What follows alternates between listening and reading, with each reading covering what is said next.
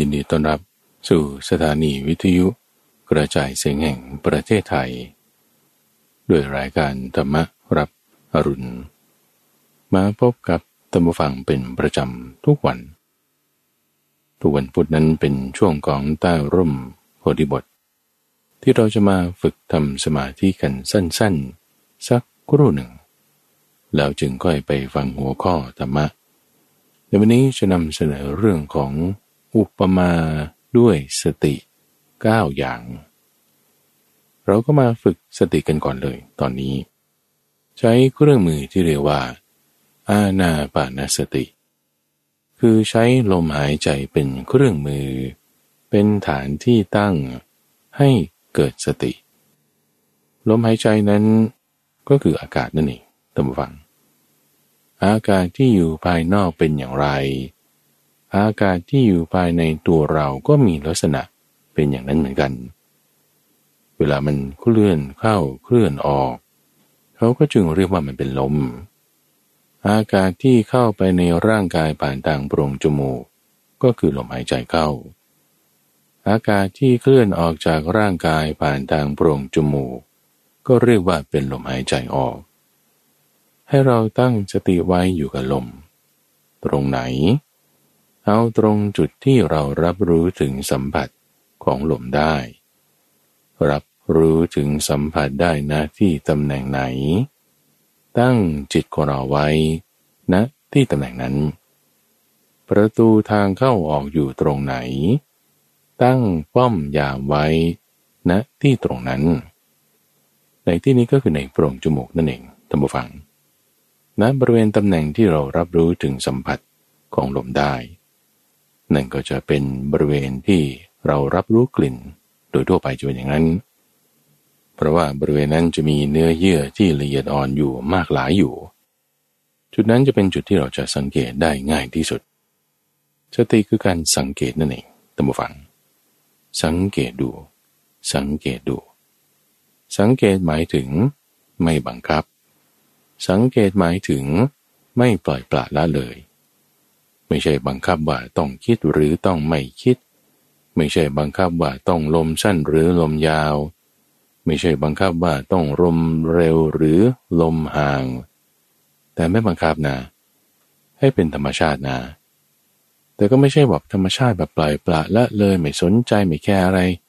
ก็ไม่ป่านนั้นเอากลางกลางกลางกลางกลางกลางนี่จึงเป็นทางสายกลาง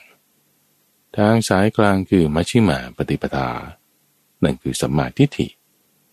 มิจฉาทิฏฐิก็มีนะสัมมาทิฏฐิก็มี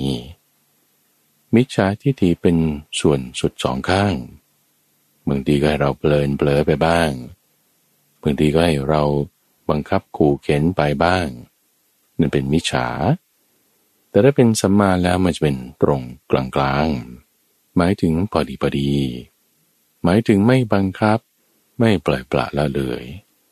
แต่ว่าใส่ใจไว้ทำอย่างเป็นธรรมชาติจดจ่ออยู่สังเกตดูอยู่ไม่ต้องเกรงไหลเกรงคอหรือเกรงหลังแต่ให้ทำอย่างสบายๆเวลาเราทำเวลาเราปฏิบัตินั้นให้ทำเป็นธรรมชาติทำเป็นธรรมชาตินั้นหมายถึงให้สังเกตดูมีการควบคุมอยู่พอประมาณจิตที่เรามาระลึกนึกถึงลมได้ความระลึกได้นั้นคือสติจิตที่เราไม่เผลอเพลินหลงไปตามอารมณ์ความรู้สึกความไม่เผลอไม่เพลินไม่หลงไม่ลืมไปนั้นคือมีสติความที่ว่าถ้าเรารับรู้สิ่งใดแล้วเราสามารถไม่ลืมลมได้ความไม่ลืมลมนั้นคือเรามีสติแต่ว่าสิ่งผัสสะภายนอกบางทีมันมีกำลังอยู่ให้เราไปรับรู้ได้อยู่รับรู้แล้วรู้เฉยๆไม่เคลื่อนหนีหายไปทางไหนหรือว่าไม่เผลอเพลินไปแต่อย่างใดตั้งสติไว้ได้ให้เราตั้งจิตรักษาสตินี้ไว้ให้ดี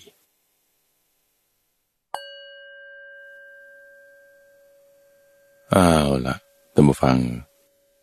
หลังจากที่เราได้ทำจิต ให้มีความสงบกันมาสักครู่หนึ่งตอนนี้เรามาฟังหัวข้อธรรมะในการทำจิตของเราให้สงบนั้นเราก็ตั้งสติขึ้นเครื่องมือที่เราใช้ก็เช่นมีกายบ้างมีลมหายใจบ้างมีการระลึกถึงพระพุทธเจ้าบ้างทีนี้เวลาเราทำจิตให้สงบด้วยเครื่องมือต่างๆเหล่านั้นนัยยะที่พระพุทธเจ้าท่านได้สอนไว้อธิบายไว้มีมากมายจึงในวันนี้ท่านผู้ฟังข้าพเจ้าอยากจะยกอุปมาในช่วงของใต้ร่มโพธิบทที่เอาเรื่องสติมาเปรียบเทียบเอาไว้ซึ่งนี้เป็นคำของท่านพระสารีบุตรที่มีการบันทึกเอาไว้อยู่ในอังคุตรนิกายเป็นอุปมาเก้าอย่างท่านผู้ฟังที่เปรียบสติด้วยกายคตาสติหรือสติประเภทไหนๆก็แล้วแต่จะมีอุปมาอุปไมยอย่างไรเป็นอุปมาของสติที่จะมารวบรวมไว้ทั้งหมดอยู่ในที่นี้ในช่วงของใต้ร่มโพธิบททุกวันพุธและเพื่อที่จะไม่ให้สิ่งที่เราเรียนรู้นั้นเป็นงูพิษไม่ให้สิ่งที่เราเรียนรู้นั้นจะมาแหวงกัดเราเป็นอันตรายกับเรา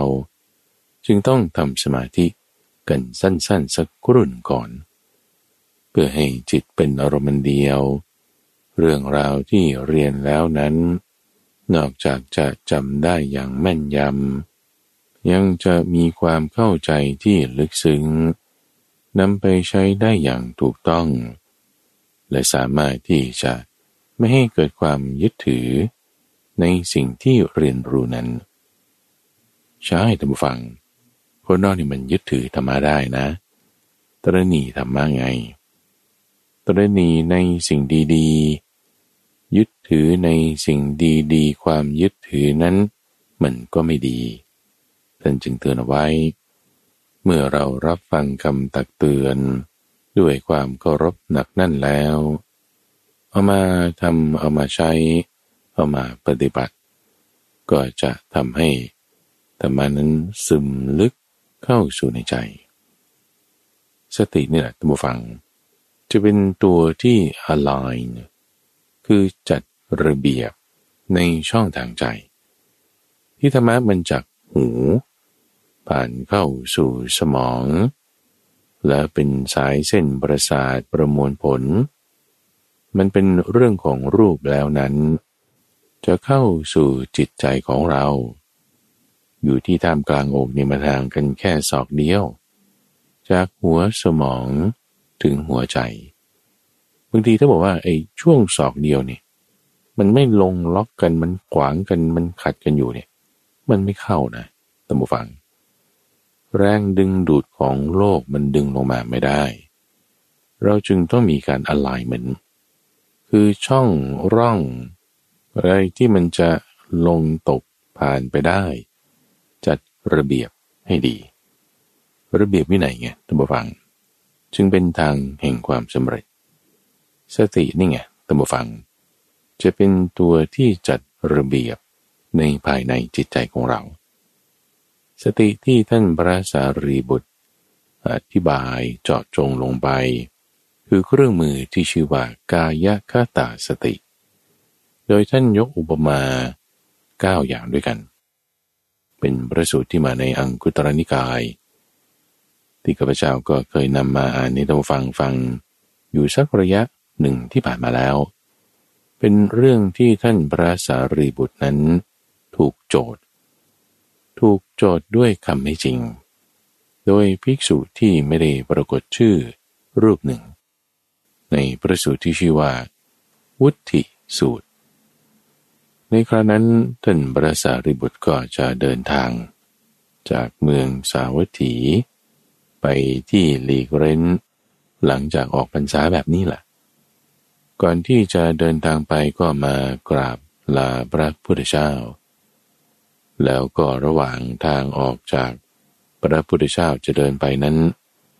คือเนื่องจากว่าท่านหนึ่งก็เป็นคนป๊อปปูล่าเนาะเวลา แต่ละครั้งละครั้งในช่วงตลอดพรรษาอยู่วัดเชตวันเนี่ยจะออกไปบิณฑบาตทีไรก็จะต้องมาตรวจตราดูวัดซะก่อนใครเจ็บไข้ได้ป่วยเสนาสนะตรงไหนยังไม่เรียบร้อยมีอะไรจะต้องดูแลนี่ท่านจัดแจงดูแลจัดทำช่วยเหลืออยู่ตลอดทำให้ก็มีคนที่รู้จักท่านอยู่มากจะเดินทางไปครั้งนั้นก็ทักทายทุกคนเลยโอ้ท่านมหาสารีบุตรจะไปทางไหนครับโอ้ว่างั้นสะดวกทักไปอย่างนี้แต่ปรากฏว่ามีพระรูปหนึ่งที่ท่านพระสารีบุตรเนี่ยไม่ได้ทักทายภิกษุรูปนี้ภิกษุรูปนี้ก็เครียดไงอ้าวทำไมคนอื่นคุณพูดชื่อเขาทำไมพอมาถึงคราวฉันไม่เห็นกล่าวนามฉันบ้างก็เลยผูกโกรธคราวนี้มาหาเรื่องท่านว่าเนี่ยเดินผ่านมาเอาสังคติมากระทบกันแล้วไม่ได้ขอโทษเดินจากกันไปเอาเรื่องนี้ไปฟ้องพระพุทธเจ้าจัดเลยท่านหวังพระพุทธเจ้าจัดเวทีให้เลยจัดเวทีให้นี่ไม่ใช่ว่าทะเลาะกันนะแต่จัดเวทีให้ท่านพระสารีบุตรขึ้นบรรลือสีหนาหยุดก่อนอย่าเพิ่งไปกลับมาก่อนสารีบุตรให้คนไปเรียกเรียกกลับมาเพื่อที่จะมาชี้แจงเรื่องนี้แม่ท่านผู้ฟังคนจะไปอยู่แล้วจะมาเรียกให้ระงับอธิกรณ์มาสอบถามเรื่องราวอะไรกันอีกนึกออกปะเออแม่ก็จะไปแล้วก็ไปเถอะไม่เป็นอะไรแต่ตัวตัวไปก็จะเป็นอย่างนี้แม้แต่กราวนั้นคือพระพุทธเจ้าจัดเวทีให้เฉพาะไงจัดเวทีให้ท่านพระสารีบุตรเนี่ยสำหรับเทศให้ฟังท่านก็จึงยกอุปมาอุปไมยเก้าอย่างที่จะเปรียบสติเอาไว้ดังนี้คือเอาเรื่องกายคตาสติขึ้นเป็นหัวข้อแล้วพูดถึงสภาวะจิตใจว่ามีลักษณะเป็นอย่างไรด้วยที่เมื่อเจริญกายคตาสตินี้แล้วคือจิตใจของคนเรานะทุกฝั่งนะถ้าเผื่อว่าไม่มีสติแล้วเนี่ยมันก็จะไม่สำรวมมันก็จะมีความเพลิน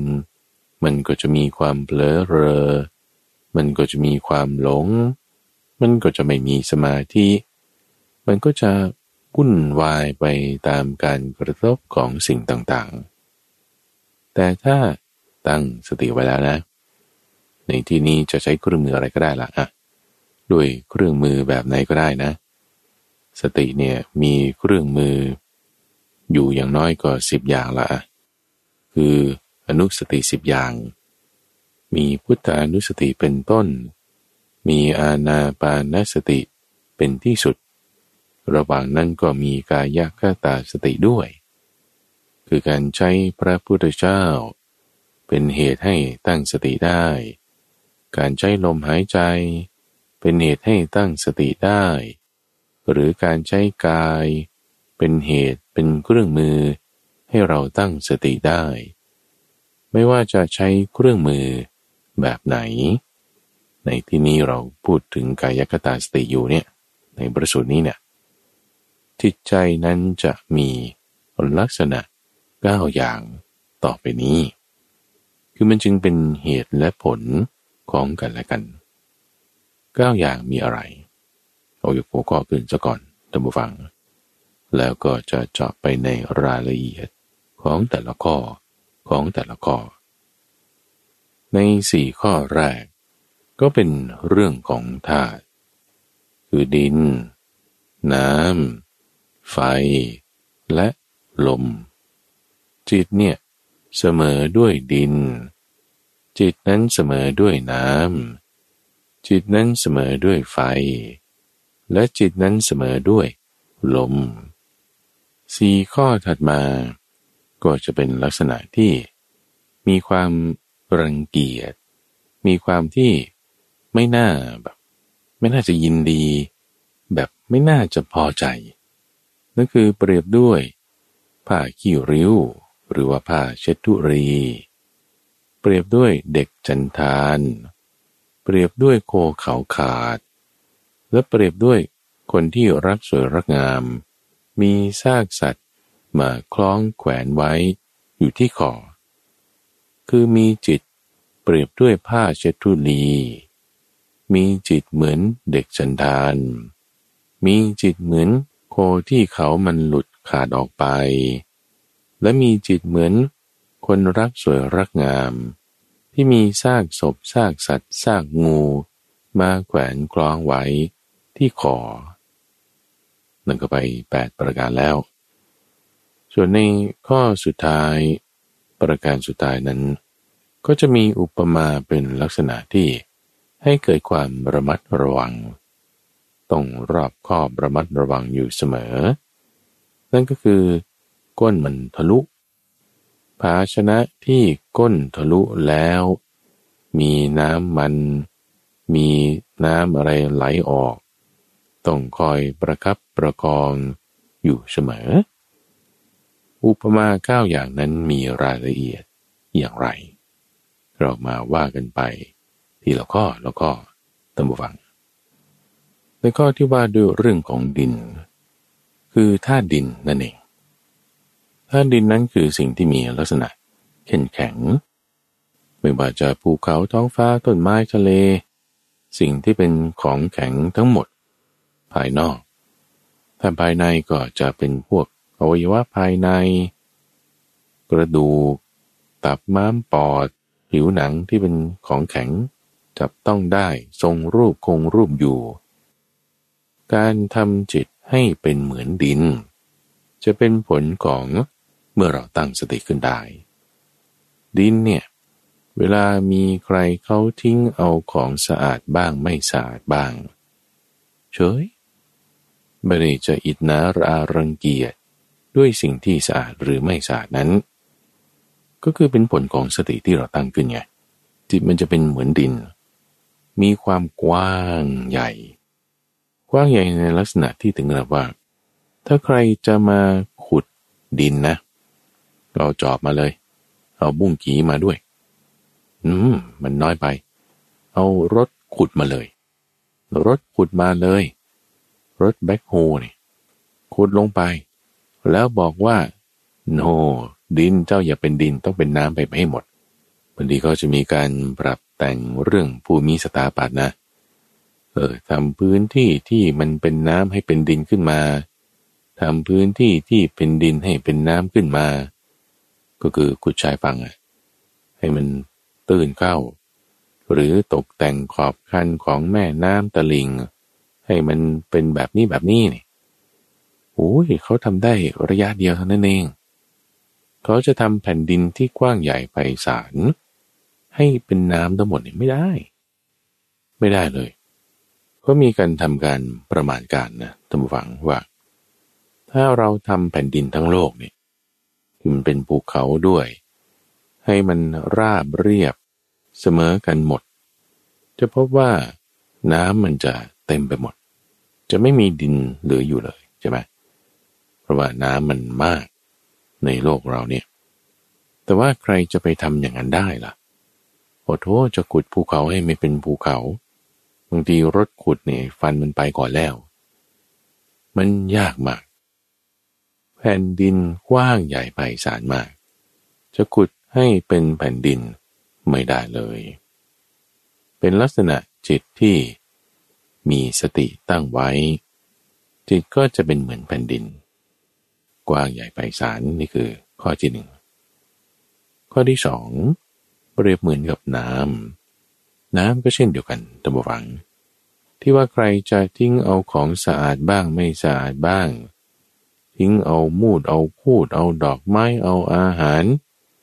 น้ำเนี่ยจะไม่ได้รู้สึกอึดอัดระอารังเกียจด้วยสิ่งเหล่านั้นเลยน้ำก็ยังคงเป็นน้ำเหมือนเดิมบางคนเราจะบอกว่าเอ้าคนนี้ไงน้ำเน่าอยู่ในคลองอยู่ในบึงบางทีก็เน่าได้นะ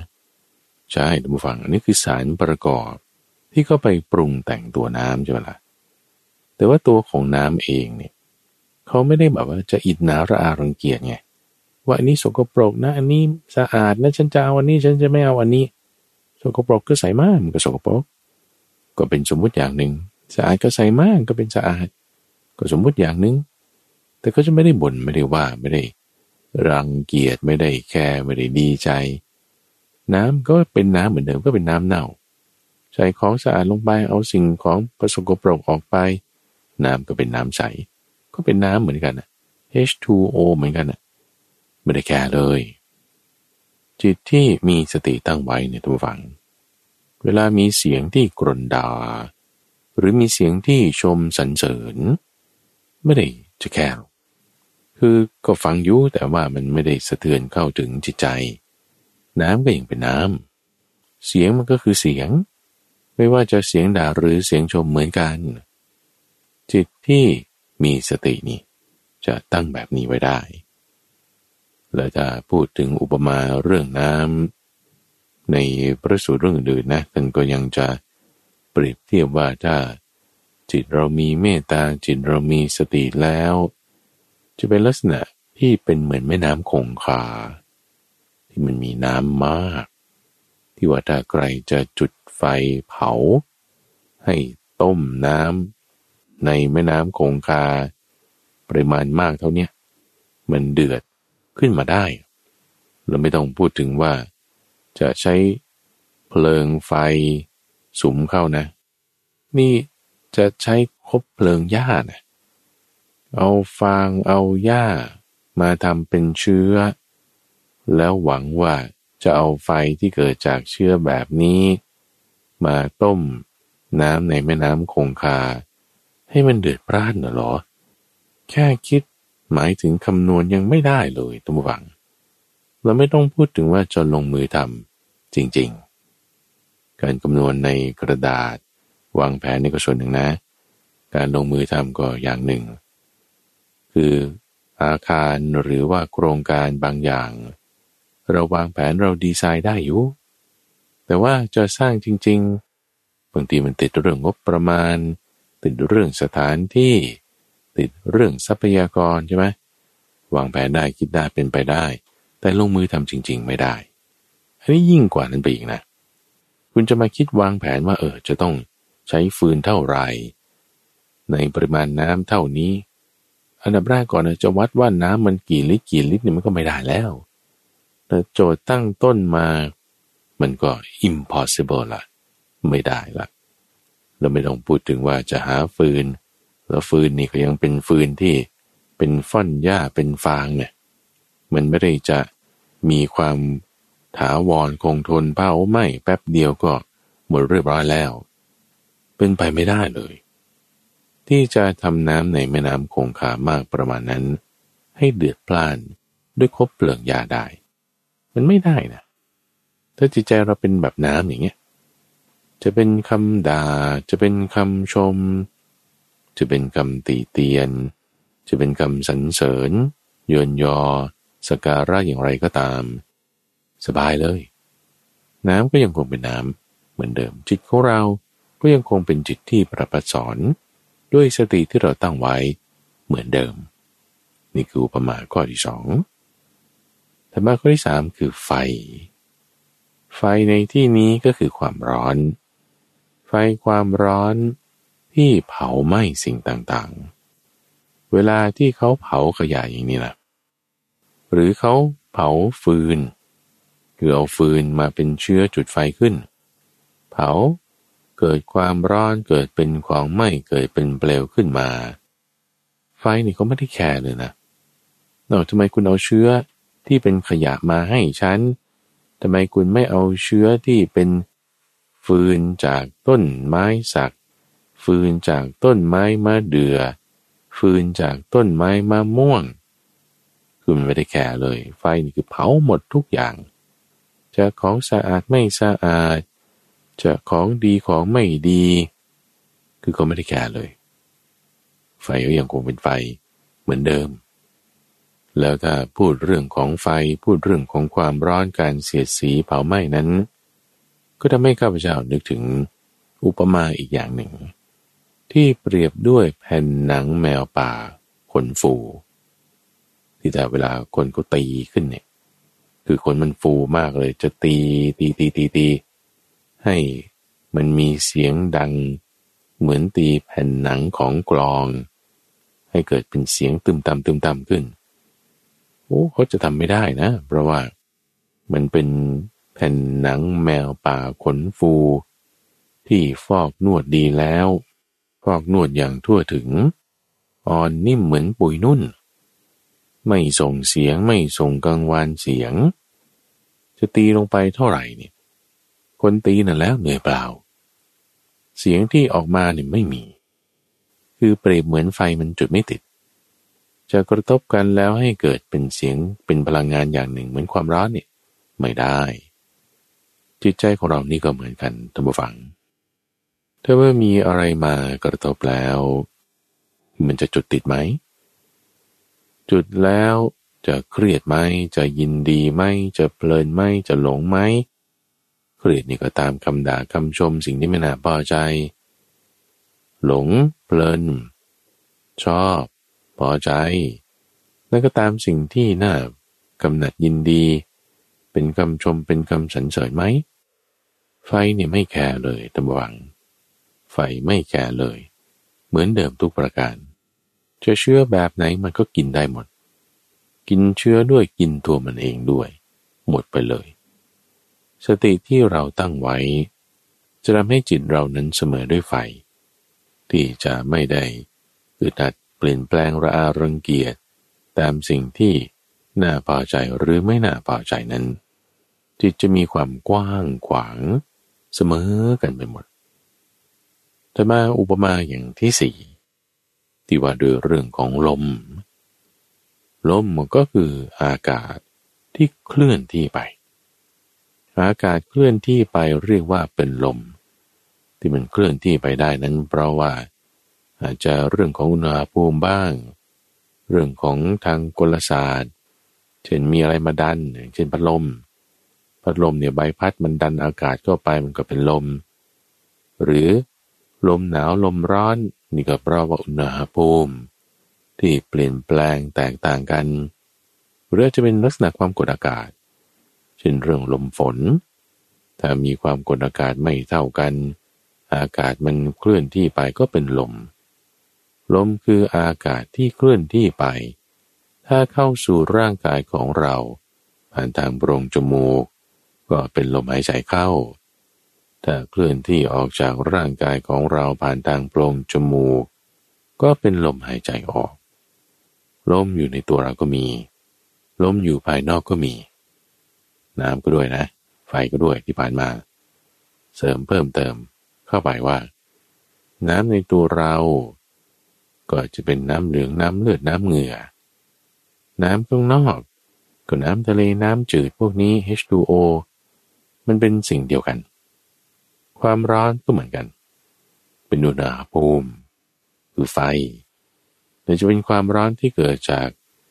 ปฏิกิริยาอย่างใดๆก็ได้ในภายนอกไม่ว่าจะเป็นการสันดาปที่ใช้เชื้อเพลิงหรือปรากฏการฟิวชั่น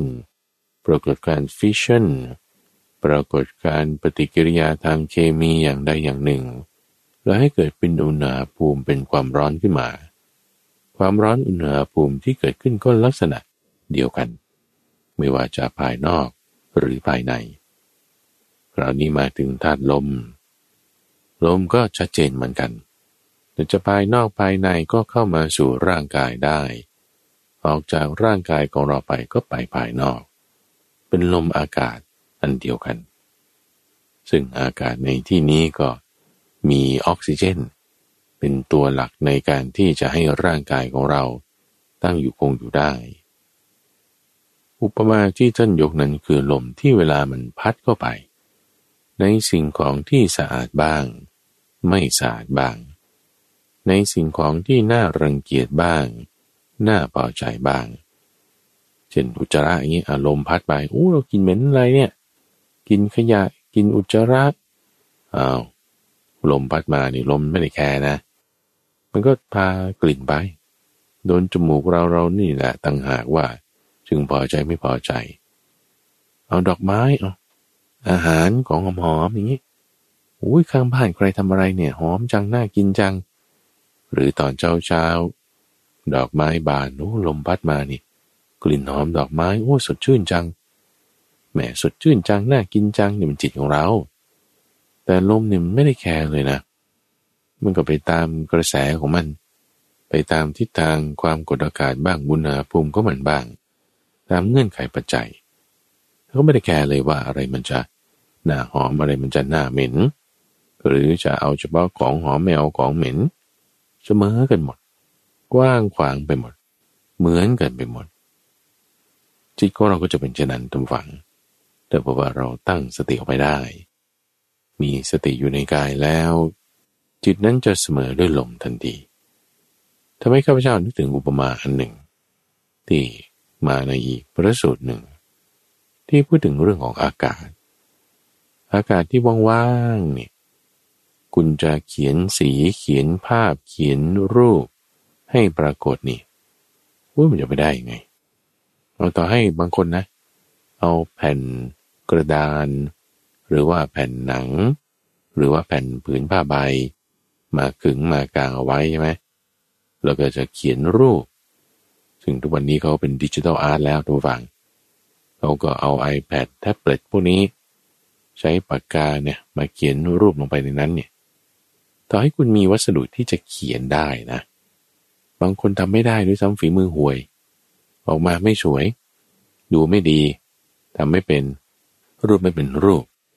นี่ก็จะมีเครื่องมือเขียนนะบางคนนี่จะฝึกเนี่ยโอ้เป็นสิบสิบปีกว่าจะฝึกได้ออกมาดูดีพอดูได้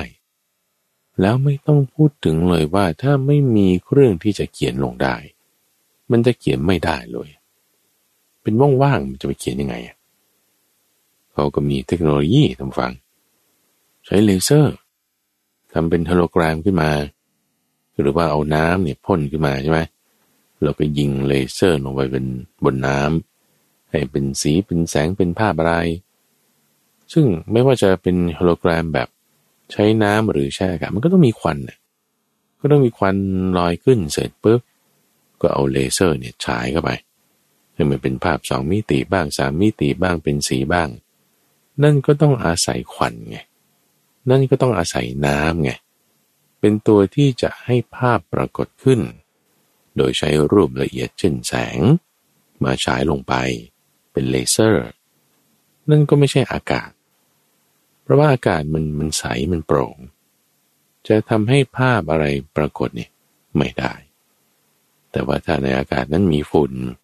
มีควันหรือในอากาศนั้นมีละอองน้ำเออนั่นก็คือภาพที่ปรากฏเพราะฝุ่นควันหรือละอองน้ำหรืออนุภาคเล็กๆอะไรเหล่านั้นที่มันสะท้อนแสงออกมาแต่ถ้าอากาศจริงๆแล้วนะมันจะเขียนภาพเขียนอะไรให้ปรากฏไม่ได้เลยจะไม่มีความละอารังเกียจหรือกำหนัดยินดีในสิ่งใดๆเลยจิตใจนะเปรียบเหมือนด้วยลมที่ไม่ว่าจะพัดไปทางไหนก็เสมอกันหมดที่ไม่ว่าจะของหอมของเหม็นก็เสมอกันหมดกว้างใหญ่ไปสารแบบนี้คำว่าเสมอกันนี่คือมันแบบมันไปเลยนะมันไม่ได้จะเจาะจงว่าเท่านี้เท่านี้หรือเอาอย่างนี้ไม่เอาอย่างนั้นความกว้างขวางเนี่ยไปเลยเหมือนลมเลยนี่คือประมาณสี่ข้อแรกท่านผู้ฟังที่คือธาตุสี่ดินน้ำไฟลมจิตเราถ้าประกอบด้วยสติแล้วจะมีลักษณะอย่างนี้ถัดมาเป็นลักษณะที่จะเป็นสิ่งที่ต้องเจียมเจียมต้องแบบไม่แบบทำตัวให้เด่นต้องแบบสงบเสงี่ยมเจียมตัวนั่นคือข้อที่ห้าอุปมาว่าด้วยผ้าเช็ดธุลีผ้าเช็ดธุลีก็คือผ้าขี้ริ้วนี่แหละผ้าขี้ริ้วที่เขาจะไปเช็ดของไม่สะอาดให้มันสะอาดขึ้นมาจะเป็นอย่างเราจะเช็ดโต๊ะนี่กินอาหารเสร็จแล้วอ้าวมีคราบอะไรต่างๆเปื้อนพื้นอาจจะไม่มีคราบอะไรต่างๆสกปรกก็ก็ต้องเอาผ้าขี้ริ้วมาเช็ดมาถูเช็ดจากที่ไม่สะอาดให้มันสะอาดขึ้นมา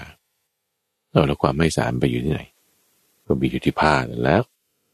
ก็จึงเรียกว่าผ้าขี้ริ้วผ้าเช็ดทุลีเอาทุลีเนี่ยมันมาเปื้อนที่มันแล้วให้สิ่งที่ไปเช็ดนั้นอย่าไปเปื้อนเอาความสกปรกเอาฝุ่นมาเปื้อนที่มันในสิ่งที่ไปเช็ดนั้นก็จะได้ไม่มีความสกปรกไม่มีฝุ่นผ้าแบบนี้เนี่ยนะตัวฝังเขาก็จะไม่ค่อยถนอมไงเขาก็จะซักจะขัดจะถูจะขยี้มันทำไมอ่ะก็ให้เอาของสกปรกนั่นแล้วมันออกไปให้เอาของที่มันไม่สะอาดเนี่ยออกไปต้องถูต้องแบบต้องรับทุกอย่างอ่ะจะสกปรกจากฝุ่นจะสกปรกจากซอสจะสกปรกจากน้ำจากคราบจากใยแมงมุมต้องได้หมดนะความกว้างขวางใช้ได้อัตประโยชน์ของมันแบบนี้แล้วก็จะเอาไปเช็ดของสะอาดอยู่แล้วเนี่ยบางทีเขาจะมีผ้าสองประเภทอันนี้ไว้สำหรับเช็ดพื้นถูพื้นนี่ไว้สำหรับเช็ดโต๊ะถูโต๊ะนี่ไว้สำหรับเช็ดเครื่องประดับนี่ไว้สำหรับเช็ดโทรศัพท์นี่ไว้สำหรับเช็ดจอภาพแต่ก็ลักษณะเดียวกันนะผ้าเช็ดอัญมณีอย่างเงี้ยมันสะอาดอยู่แล้วใช่ไหมล่ะแต่ก็ผ้าขี้ริ้วนั่นแหละเช็ดของสะอาดสะอาดด้วยกันผ้าเช็ดโทรศัพท์มือถือโอ้ต้องมีลักษณะผ้าแบบนี้ไมโครไฟเบอร์เออแล้วก็เช็ดแล้วมันก็คือผ้าขี้ริ้วเหมือนกันนั่นแหละเช็ดเอาของสกปรกออกจากหน้าจอออกจากเครื่องประดับความสกปรกมันก็ไม่อยู่ที่ผ้านั่นไงพวกบางทีก็ต้องเอาไปซักบางต่อให้เป็นผ้าที่เช็ดอัญมณีก็ตามมันจะต้องรับได้หมดไม่ว่าสิ่งสกปรกนั้นจะเป็นอะไรซึ่งพอรับมาแล้วนะมันไม่ได้บ่นไม่ได้แคร์ไม่ได้ด่าไม่ได้ว่าว่าเอ้ยฉันจะขอเช็ดเฉพาะฝุ่นนะฉันจะไม่เช็ดน้ำนะโอ้ยมันก็มาด้วยกันนะแต่มันมีอ่ะฉันจะขอเช็ดเฉพาะคราบน้ำมันนะฉันจะไม่เช็ดคราบน้ำโอ้ยเขาต้องรับหมดต้องกว้างขวางแบบนี้ความเป็นผ้าขี้ริ้วความเป็นผ้าเช็ดทุลีจิตใจเราก็เหมือนกันท่านผู้ฟังจะเป็นสิ่งสกปรกจะเป็นสิ่งสะอาดจะไม่ได้อึดอัดระอารังเกียจหรือว่าจะไม่ได้แบบว่าดีใจพอใจจะไม่เป็นเลยถ้าตั้งสติไว้ได้จิตใจนั้นจะเป็นเหมือนผ้าเช็ดธุลีใช้ได้อัตถประโยชน์กว้างขวางไม่ระอารังเกียจถ้ามาประการที่หกคือเด็กจันทานท่านผู้ฟังเด็กจันทานที่มีจิตนอบน้อมจะหือจะอือเนี่ยไม่ได้เลยนะจันทานนี่คือลักษณะคนที่อยู่นอกวรรณะวรรณะนี่ก็จะมีวรรณะกษัตริย์วรรณะพราหมณ์วรรณะแพทย์หรือเวชแล้วก็วรรณะสูตรก็คือพวกคนชนชั้นแรงงานถ้าเวชหรือแพทย์ก็คือพวกพ่อค้าพวกเมียนจะกินแต่พวกพราหมณ์ก็คือพวกที่ทำพิธีกรรมพวกที่เป็นเหมือนกับกึ่งนักบวชแต่เป็นกษัตริย์ก็คือพวกที่อยู่ในชนชั้นปกครองลักษณะที่เป็นวรรณะสี่อย่างนี้แต่ถ้ามีการแต่งงานข้ามวรรณะกันนี่คือความเชื่อในสมัยโบราณนั้นลูกที่ออกมานี่โดยทั่วไปก็จะเป็นเด็กจันทานเขาเรียกว่าพวกนอกวรรณะพวกนอกวรรณะคือต่ำเตี้ยยิ่งกว่าพวกคนชนชั้นแรงงานอีกนะคือนอกไปเลยเขาเรียกพวกจันทานไปเลยซึ่งพวกจันทานเนี่ยโอ้คนเขาจะรังเกียจเดียดฉันมากจะไม่ให้เข้ามาใกล้จะไม่ให้งานจะไม่ให้แบบความช่วยเหลือใดๆเลยเป็นเหมือนเสนียดจันไรแล้วนี่เป็นเด็กอยู่ในคนชนชั้นจันทานของใช้นี่ก็เป็นแต่ของเก่าๆห้างๆนุ่งผ้าเก่าๆถือตะกร้าซอมซ้อไปทำอะไรงานก็ไม่ให้ทำขอทานไปขอทานเนี่ยโอ้เด็กจันทานเขาเขาจะไปให้ไงคือเขาเห็นแล้วเขาก็ยังรังเกียจว่านี่ทำไมมาขวางหูขวางตาเป็นคนกาลกิณีเห็นแล้วนี่มันดวงซวยแล้ววันนี้กูเขาด่าให้อีกจะเถียงจะพูดจะทำอะไรคุณไม่มีสิทธิ์เลยนะ เด็กจันทานเนี่ยโอ้ถูกกดขี่แบบต้องมีจิตนอบน้อมอย่างเดียวอะจะไปหืออือหรือขอสิทธิ์ขอเสียงอะไรบ้างไม่ได้เลยถ้าจิตใจเรามีสติตั้งมั่นเวลานั้นทุกฝั่งนะจิตเนี่ยจะต้องอดทนป่านนี้เลยนะคือเด็กจันทานเนี่ยเขาอดทนเพราะว่าเขาตกอยู่ในสถานะที่จำเป็นไงถูกบีบคั้นยังไงก็ต้องก็ต้องทนนะแบบก็ต้องอยู่อย่างเงี้ยไปทีนี้หนึ่งคือจำเป็นไงยังไงคุณก็ต้องทนนะแต่ถ้าจิตเรามีสติตั้งมั่นไว้แล้วเนี่ยจิตเราจะมีความอดทนเพิ่มขึ้นเลยเหมือนจิตของเด็กจันทานคนจนชั้นวรรณะที่ต่ำที่สุดถูกโขกถูกจับยังไงก็ทนได้อยู่ได้ไม่คิดอาฆาตใครจะไปคิดเครียดแค้นเขาแล้วก็จะไปทำอะไรเนี่ยแค่สิทธิ์ที่จะคิดคุณยังไม่มีก็มีค่านิยมกันปานนั้นเลยด้วยคุณสมบัติข้อนี้เป็นสิ่งดีนะท่านผู้ฟัง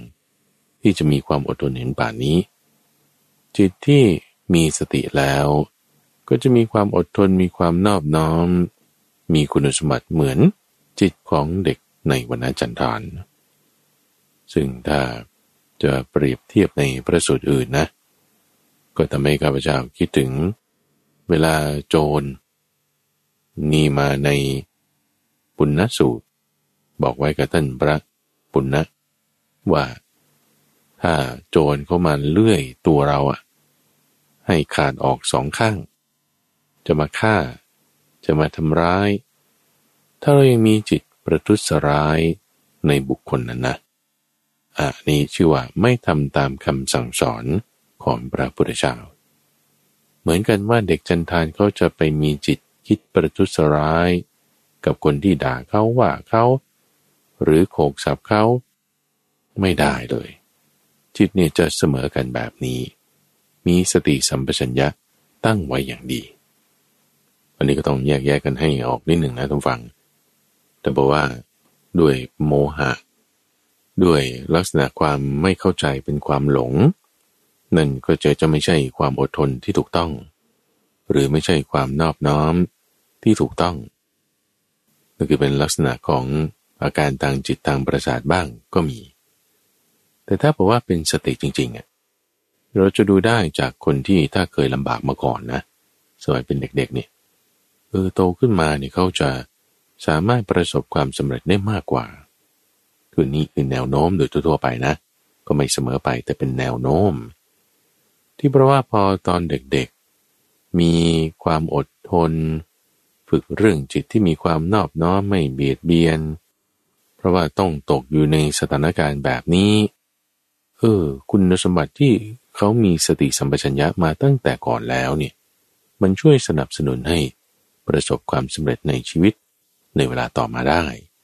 เป็นแนวโน้มกันมาได้ในกุปมาข้อที่หกว่าด้วยเด็กจันทานต่อไปคือโคหมายถึงกระบือ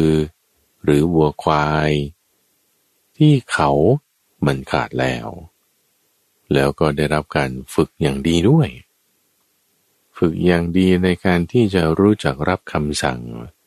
ฝึกอย่างดีในการที่จะไม่กระทบกระทั่งใครฝึกอย่างดีในเรื่องระบบการจราจรของมนุษย์เช่นเดินไปตามตลาดช่องร่องแถวนี่เขาเป็นระเบียบอย่างนี้อย่างนี้คือสัตว์นี่บางทีมันไม่เข้าใจไงทุกฝั่งอย่างแม้แต่มนุษย์เองบางทีนะเรื่องกฎจราจรนี้ยังงงมึนๆอ่ะเอ๊ะจะมาจัดระเบียบอะไรกันไม่เข้าใจฉันอยากจะขับไปทางนี้ก็ไปทางนี้ฉันอยากจะขับไปทางนั้นก็ไปทางนั้นคนเราเนี่ยมันยังต้องมาเรียนรู้เรื่องระบบการจราจรคำแนวความคิดต่างๆใช่ไหมทีนี้ยิ่งสัตว์เดรัจฉานเนี่ยมันจะมารู้เข้าใจวิธีคิดของมนุษย์ยิ่งยากเลยพวกสัตว์เหล่านี้จึงต้องได้รับการฝึกให้เข้าใจระเบียบหรือว่าลักษณะการทำงานแนวความคิดของมนุษย์ช้างม้าโคลาพวกนี้ถ้าไม่ได้รับการฝึกมาก่อนแล้วจะนำมาใช้งานจะนำมาเข้าสู่หมู่บ้านจะให้เกี่ยวข้องกับคนมากมายนี่ไม่ได้มันจะตื่นมันจะตกใจกลัววิ่งเตลิดเปิดเปิงไม่ได้เลยเขาต้องฝึกมันให้ดีซะก่อน แล้วยิ่งเขาขาดด้วยนะยิ่งเจียมเจียมเลยท่านผู้ฟังยิ่งจะไม่แบบกระทบกระทั่งอะไรใครๆเลยคือเป็นลักษณะของสัตว์เดรัจฉานท่านผู้ฟังที่เขาจะมีความมั่นใจในอาวุธในเครื่องมือของเขา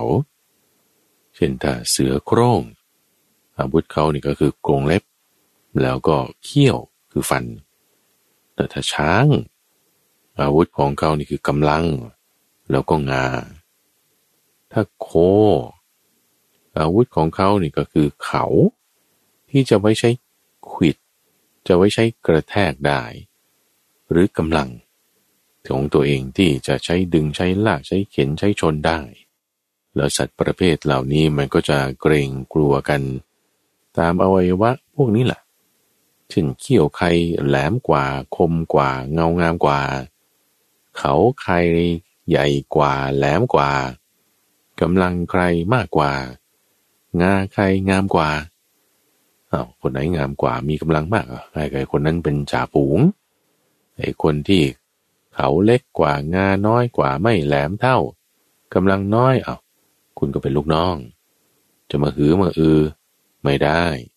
ถ้าสู้กันแพ้นะเออมันจะมาขู่กันข่มกันก็ด้วยอาวุธต่างๆเหล่านี้ของสัตว์ประเภทนั้นทีนี้อาวุธไม่มีไงเขามันขาดไปแล้วโอ้ยจะไปสู้ต่อกรหรือว่าแสดงอำนาจไม่มีอะไรให้แสดงแล้วเครื่องหมายนี้มันหายไปแล้วนี่เจียมเจียมเลยแล้วสัตว์เนี่ยมันจะตกใจกลัวเวลาเสียงดังบ้างอย่างถ้าเดินไปในตลาดอย่างเงี้ยคนก็ตะโกนขึ้นมีใครทำอะไรตกหล่นปุ๊บนี่ถ้าจะตกใจขยับร่างกายกระแทกสิ่งนั้นสิ่งนี้พังเลยนะแต่เนี่ยฝึกมาอย่างดีจะไม่ตกใจอะไรด้วยสิ่งเหล่านั้นแล้วก็อวัยวะที่จะใช้กระแทกแทงทำร้ายก็หายไปด้วยโคตัวนี้เนี่ยจะไม่กระทบกระเทือนอะไรทำอะไรใครไม่มีเลยเหมือนโคเขาขาดที่ได้รับการฝึกมาอย่างดีให้เดินไปตามตรอกซอกซอยเล็กๆเขาจะระมัดระวังอย่างมากเหมือนกันจิตที่มีสติตั้งไว้อย่างดีแล้วนั้นก็จะมีความระมัดระวังเสมอกันไปหมดต่อให้จะแคบๆน้อยๆเล็กๆนี่ไปได้กว้างใหญ่ไพศาลแผ่ไปเลยไม่รู้สึกว่ามันจะแคบอะไรเลยจะมีความกว้างขวางด้วยสติที่ตั้งมั่นเอาไว้กว้างขวางนี่คือไม่มีเวรไม่ผูกเวรมีความระมัดระวังเสมอกันหมดไม่ว่าจะเป็นช่องทางเล็กหรือช่องทางใหญ่นั่นคืออุปมาข้อที่เจ็ดว่าด้วยโคเขาขาดที่ฝึกดีแล้วถูกพานำไปตามทางถ้าไม่ในข้อที่แปดตามฟังคือเหมือนกับคนรักสวยรักงามเป็นผู้หญิงหรือผู้ชายก็ตามแล้วปรากฏว่าเขาเอาซากซากศพนี่แหละซากสัตว์จะเป็นซากงูซากหนูซากสุนัขซากแมวเหม็นด้วยเน่าด้วยสภาพนี้ดูไม่ได้เลยนี่นะมาทำเป็นสร้อยมาทำเป็นเครื่องประดับแขวนเอาไว้ที่คอไม่ได้แขวนแล้วผูกเอาไว้เลยอะถ้าผูกเอาไว้เนี่ยเขายิ่งจะต้องแบบกำจัดมันออกไปให้เร็วที่สุดอะจะต้องแก้ปมเชือกจะต้องถอดออกไปจะต้องกำจัดออกไปจะมีความรู้สึกระอารังเกียจด้วยซากสิ่งเหล่านั้นคือมันเน่าแล้วด้วยนะซากนี่เหม็นด้วยนะเหมือนกันว่าถ้าจิตที่มีสติตั้งมั่นไว้แล้วนี่เขาจะเห็นกายเหมือนอย่างคนรักสวยรักงามเห็นซากสัตว์นี้เลยนะคือจะเห็นโทษของมันจะอิจฉาระอารังเกียจอย่างมากเลยเพราะว่าอิจฉาระอารังเกียจอย่างมากนี่ท่านต้องการสื่อถึงความที่ว่าจะไม่ยึดถือโดยความเป็นตัวตนจะมายึดถือกายโดยความว่านี้เป็นตัวเรานี่เป็นของเรานี่เป็นตัวตนของเราเหมือนกับ ชายหนุ่มหญิงสาวเขารักสวยรักงามเขาจะคิดว่าซากศพนี้เป็นเครื่องประดับของเขาอย่างเงี้ยหรอไม่เลยนะคิดว่าจะใส่สายสะพายใส่เครื่องราชใส่สร้อยไข่มุกเออนั่นว่าไปอย่างแต่ว่านี่จะเอาซากศพมาเป็นสร้อยไข่มุกมาเป็นสายสะพายเหรอมันไม่ใช่นะไม่ต้องถอดทิ้งเลยแบบไม่ใช่ของเราเลยเนี่ยเช่นเดียวกันนะคนที่ตั้งสติไว้อย่างดีเนี่ยกายก้อนนี้มันจะมีความรู้สึกว่ามันไม่ใช่ของเรามันไม่ใช่สิ่งที่เราต้องมาถือเอาไว้มาประดับเอาไว้ไม่ใช่เลยคิดอย่างนั้นไม่ได้เลยมันจะถอนออกนะจะมีจิตที่ห่างกันออกนี่คือลักษณะที่มันจะเคลื่อนหาออกกันละมีปัญญาแบบนี้เกิดขึ้นละในที่นี้ไม่ได้หมายความว่าจะมีความรังเกียจมีอารมณ์ที่โกรธไม่พอใจไม่ใช่นะแต่หมายความว่ามีความเข้าใจอย่างนี้แล้วก็จะปล่อยวางได้จะไม่ได้ยึดถือว่านี่เป็นตัวตนอุปมานี้ทำให้เราเข้าใจลักษณะของสติว่า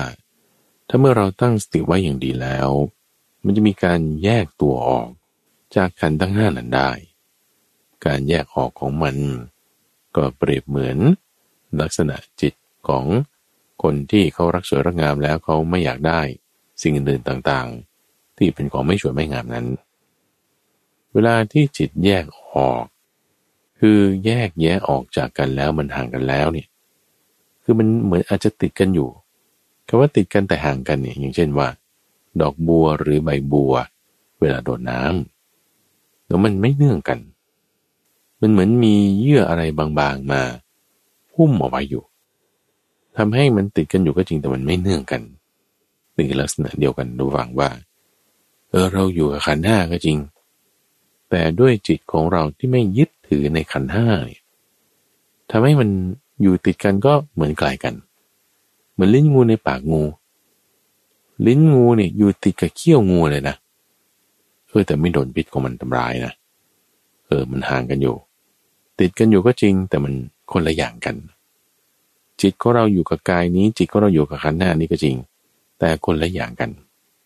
แยกแยกกันออกได้อย่างนี้นี่คืออุปมาข้อที่แปดถัดมาในอุปมาข้อที่เก้าระหว่างในข้อสุดท้ายเปรียบเหมือนภาชนะที่มีก้นทะลุมีรูหลายช่องเลยนะทั้งเป็นช่องเล็กเป็นช่องใหญ่แล้วภาชนะเนี่ยใส่น้ำมันเอาไว้อุ้ยน้ำมันนี่มันมีค่ามากกว่าน้ำนะยิ่งถ้าเป็นน้ำมันละหุงน้ำมันงาน้ำมันสัตว์แล้วโอ้ยิ่งต้องยังไงอะไม่ให้มันรั่วไหลออกอะคนถือคนบรรจุนี่ต้องระวังอย่างดีประคับประคองอย่างดีอุดรูอุดช่องต่างๆนั้นไว้ให้ดีคือสมัยก่อนบางทีเรื่องเทคโนโลยีมันก็ไม่ได้ดีเหมือนปัจจุบันนี้เช่นเดียวกันท่านเปรียบนี้ไว้ว่าคนที่มีสติแล้วเนี่ยก็จะบริหารกายอย่างระมัดระวังเพราะว่าบริหารกายนั้นหมายถึงการขยับขยื่นการเดินหน้าการถอยหลังการหยิบจับอะไรการเข้าออกเสนาสนะการฉันการดื่มการยกมือเหยียดแขนเดินขึ้นย่อลงต้องระมัดระวังไปหมดทุกอย่างสิ่งนี้เรียกว่าการบริหารกายบริหารกายด้วยความระมัดระวังนี่คือข้อที่เก้าอุปมาเก้าข้อนี้ตัววังเป็นลักษณะของสติที่ถ้าเมื่อเกิดขึ้นกับเราแล้วจะทำให้จิตของเรามีคุณสมบัติแบบนี้ในยานี้มาในพระสูตรที่ชื่อว่าวุทธิสูตรเป็นบทพยัญชนะของท่านพระสารีบุตรที่ได้ปรารภเหตุการณ์กระทบกระทั่งกันแล้วพระพุทธเจ้าได้เรียกมาสอบสวนสุดท้ายในรายละเอียดเรื่องนั้นก็มีการขอโทษขอโพยกันให้อภัยซึ่งกันและกันแก้ไขกันแล้วก็ทำความเจริญให้เกิดขึ้นนั่นเองในช่วงของใต้ร่มโพธิบทนั้นจะมาพบกับธรรมวังเป็นประจำในทุกวันพุธตั้งแต่เวลาตีห้าถึงหกโมงเช้าทางสถานีวิทยุกระจายเสียงแห่งประเทศไทยท่านสามารถติดตามรับฟังได้ในระบบพอดแคสต์หรือที่เว็บไซต์ปัญญา โอ อาร์ จี พี เอ เอ็น วาย เอ ดอท โอ อาร์ จี รายการนี้จัดโดยมูลนิธิปัญญาภาวนาซึ่งมีข้าพเจ้าพระมหาไพบูลย์อภิปุณโญเป็นผู้ดำเนินรายการแล้วพบกันใหม่ในวันพรุ่งนี้เจริญพร